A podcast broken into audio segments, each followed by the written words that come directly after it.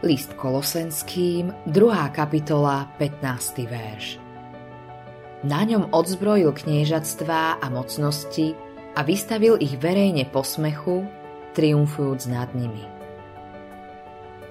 Keď pán Ježiš zomrel na kríži, zvíťazil navždy nad diablom a celým jeho vojskom. Na ceste ku krížu pán Ježiš povedal Teraz je súd nad týmto svetom. Teraz bude vyhodené knieža tohto sveta. Evangelium podľa Jána, 12. kapitola, 31. verš. Moc diabla bola odstránená. Toto je naplnené v pánovi Ježišovi.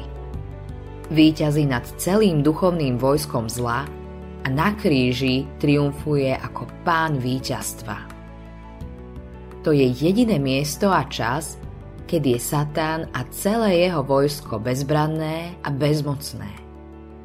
V Ježišovom dokonalom diele na kríži. Preto ani Satan, ani jeho vojsko nemôže spraviť nič tým, ktorí sú vyzbrojení Božím slovom. Kde sú ľudia mimo Ježišovho skutku spásy, vládne Satán so svojím vojskom nad nimi. Preto Biblia nazýva diabla pánom tohto sveta.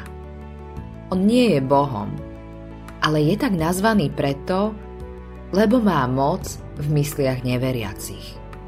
Svojím vplyvom dominuje nad celým ľudstvom vplyv nemá len na zbor Božích veriacich.